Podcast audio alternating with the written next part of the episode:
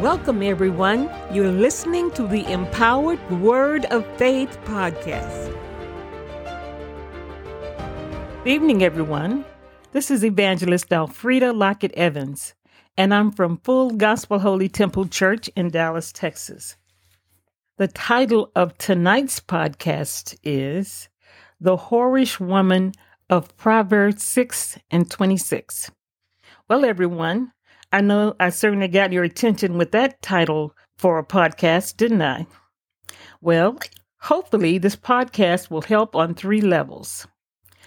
First, it is addressed to the man who is contemplating stepping out on God and his wife and going after a woman who is not his wife. Next, it is addressed to the woman who's acting like the whorish woman of Proverbs 6 and 26 and finally, it is hoped that this podcast encourages both lady and male ministers to obey God and preach what He says to preach. We always have to trust God for the outcome anyway. To begin, let's look at one of the scriptures in the Bible that addresses the issues of a whorish woman.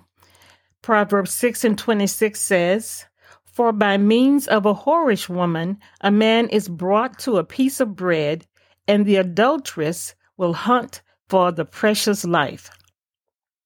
There are several interpretations of the first portion of the scripture, but one commentary makes it clear that going into a prostitute has the potential for bringing a man to poverty, and that's Dake's. The second portion of the same scripture talks about the adulteress who either is looking for a better life for herself or who is looking for the kind of man who is exalted or at a higher position in life than herself. In either case, the person is not that whorish woman's husband. Merriam Webster defines a whore as a woman who engages in sexual acts for money or one who has unlawful sexual intercourse as a prostitute. An adulteress is a woman who is married and commits the act of adultery which is voluntary sexual intercourse between herself and someone other than her current spouse.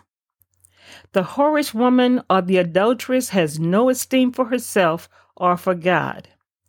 She either is not aware of, really, or has no regard for the fact that there are several consequences for the sin in which she is involved. Her soul is headed for the lake of fire we really don't need to discuss the fact that low level life activities such as drugs, alcohol, disease, debauchery, and physical abuse are all associated with prostitution, do we? The woman who is living this lifestyle must get saved and turn her life around before it is too late for her. If not, she will die, then lift up her eyes in hell. And for that foolish young church girl or even older woman who thinks she can have unlawful sex and it's all unlawful if it's not according to God's law of marriage and still be saved, the answer is, oh, no, not so. Here's a spoiler alert. A boyfriend or fiance is not your husband. Stop all of that before you're legally married don't be the whore or adulteress identified in Proverbs 6 and 26. Now, here's a word to godly men who are being pushed by Satan to get involved with the whorish woman.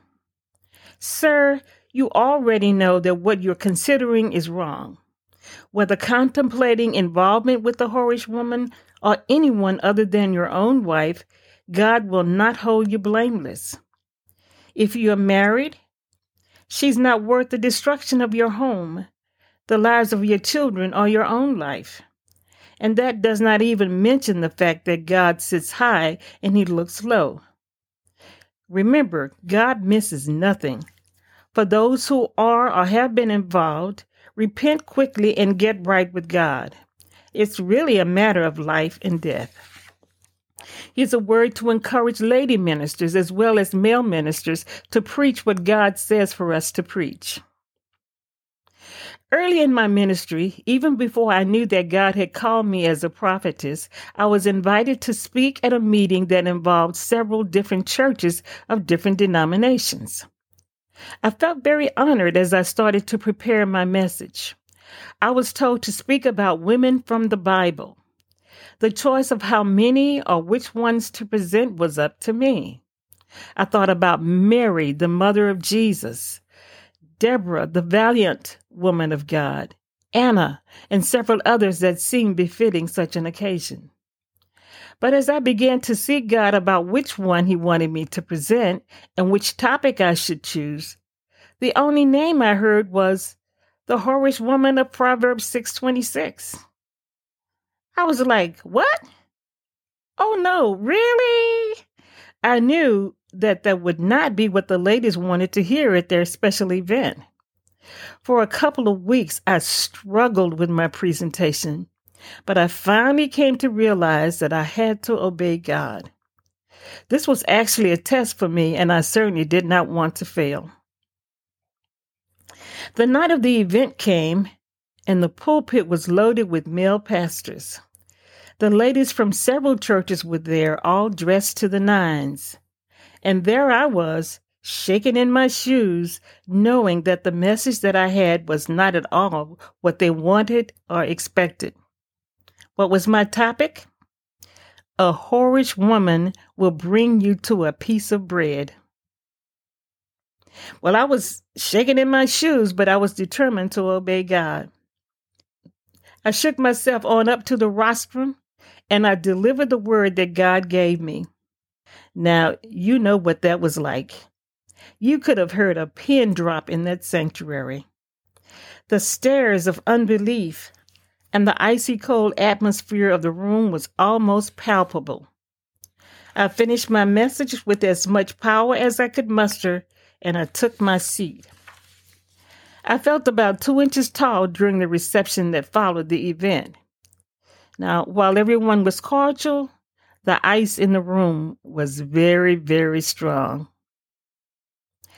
As I stood against the wall thinking about an appropriate time to ease myself out of the gathering, one of the pastors came up beside me and whispered in my ear. He said, Miss, I thank God for that message. He repeated it several times. Miss, I thank God for that message. Miss, I thank God for that message. And as he shook my hand, our eyes connected, and I knew that he was trying to tell me that the message was a warning for him. Oh my goodness. Suddenly, it did not matter what everyone else in the room thought of my message. I stood up a little taller and realized that I had actually passed the test. Most importantly, a man's life was possibly saved from shame or destruction, and God was pleased with me. Fellow men and women of God, we are God's ministers. And in spite of whether or not others receive the message that God sends, our responsibility is to God and we must obey Him. We have to take a, our step out on faith and do what God tells us to do. Kind of like this podcast tonight. Wonder who this word is for? Hmm.